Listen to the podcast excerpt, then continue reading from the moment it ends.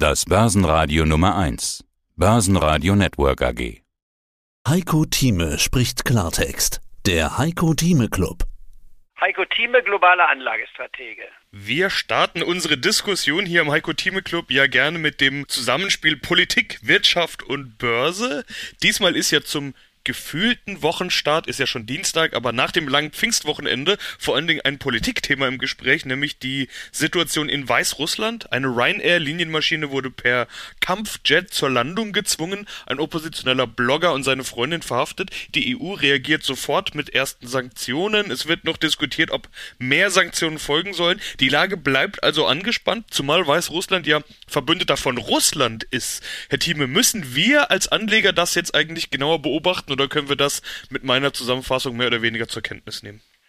Ich glaube, das reicht, denn wir können sagen, Wirtschaft und Politik ist zwar sehr wichtig, die Wirtschaft ist noch wichtiger und dann natürlich das, was bei der Börse eine Rolle spielt, muss man dann noch differenzieren, aber diese Krisenherde, ob jetzt im Nahost zum Beispiel, nicht wahr, Palästinenser und Israel, ob jetzt nach Irak hineinschauen, Iran, selbst die Tragödien Jemen und Libyen und so weiter, das wird alles an der Börse man könnte fast sagen, mit einem Nulltarif gehandelt, weil es nicht direkt auf die an der Börse, das heißt in Frankfurt und an der Wall Street gehandelten Werte, einen Einfluss hat. Auf die spezifischen Börsenplätze, wenn man Moskau sich anschaut oder den Nahen Osten, ist das etwas anderes. Aber wir fokussieren uns ja in erster Linie auf die europäischen Börsen, vertreten durch Deutschland. Dann gibt es ein paar andere Titel, auch mal der Blick nach England sollte nicht vergessen werden. Aber die USA ist und bleibt die Hauptbörse und dann für mich auch der asiatische Markt nach wie vor von großer Bedeutung. Denn China ist nun mal die zweitgrößte Wirtschaft, gefolgt von Japan. Auch da sind wir ja strategisch orientiert. Das heißt also, Belarus kann man vergessen, obwohl man hier als Nebensatz doch sagen kann, wie ich hoffe,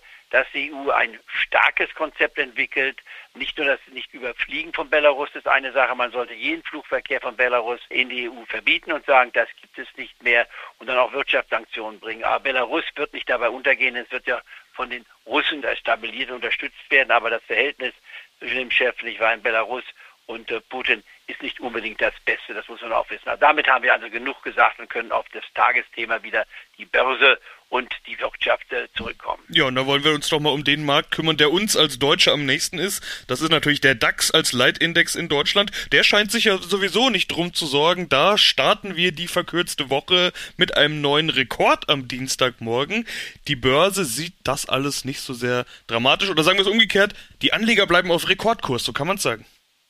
Das ist richtig. Ich meine, die Frage, die ich immer wieder oder die Bemerkung, die ich in den Raum geworfen habe und auch die Strategie, wir kriegen Schlaglöcher, das haben wir gesehen. Wir haben zwei mindestens davon jetzt im Mai gehabt. Aber, das ist auch wichtig festzustellen, wenn immer so ein Schlagloch auftauchte, drei, vier, fünf Prozent maximal im Minus, dann ging es wieder nach oben. Das heißt, A, Käufer sind da, man ist willig in den Markt zu investieren weiterhin. Und es kommt natürlich auch noch faktisch hinzu, man hat sehr viel Bargeld, wir waren, der Lockdown ist ein Teil davon.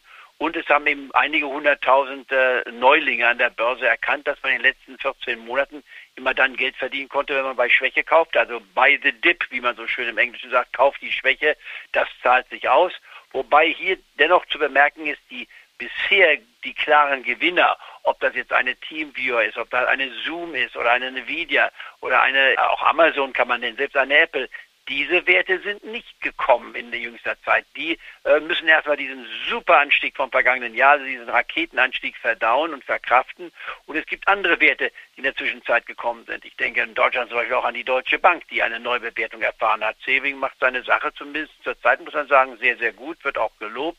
Also die Bank hat sich gemausert und 12 Euro ist ja schon mal ein Wort, wenn man bedenkt, man war nur auf der Hälfte im Tiefpunkt. Und da hat sich auch bewiesen, diese Werte gehen nicht pleite, sie gehen nicht, brechen nicht ein, sondern wenn sie ganz stark nach unten gekommen sind, sollte man sie gemäß unserer Strategie mit auf ihre seine Liste setzen und damit auch dann längerfristig gute Gewinne erwarten. Dann nimmt man zum Beispiel eine Infineon in Deutschland, die ja traumhaft gelaufen ist, 37 Euro waren wir hier in der Spitze gewesen.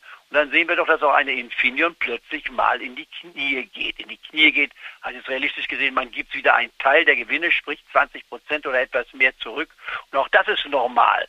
Und das ist ja das Faszinierende, auch in unseren wöchentlichen Gesprächen, dass wir immer wieder neue Themen entdecken können.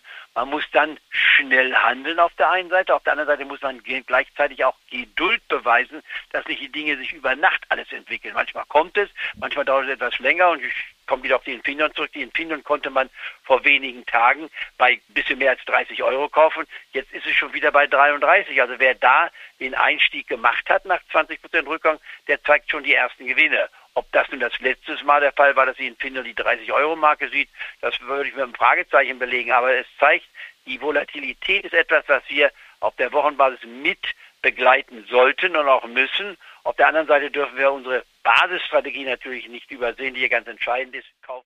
Sie hörten einen Ausschnitt aus dem aktuellen Heiko Thieme Club.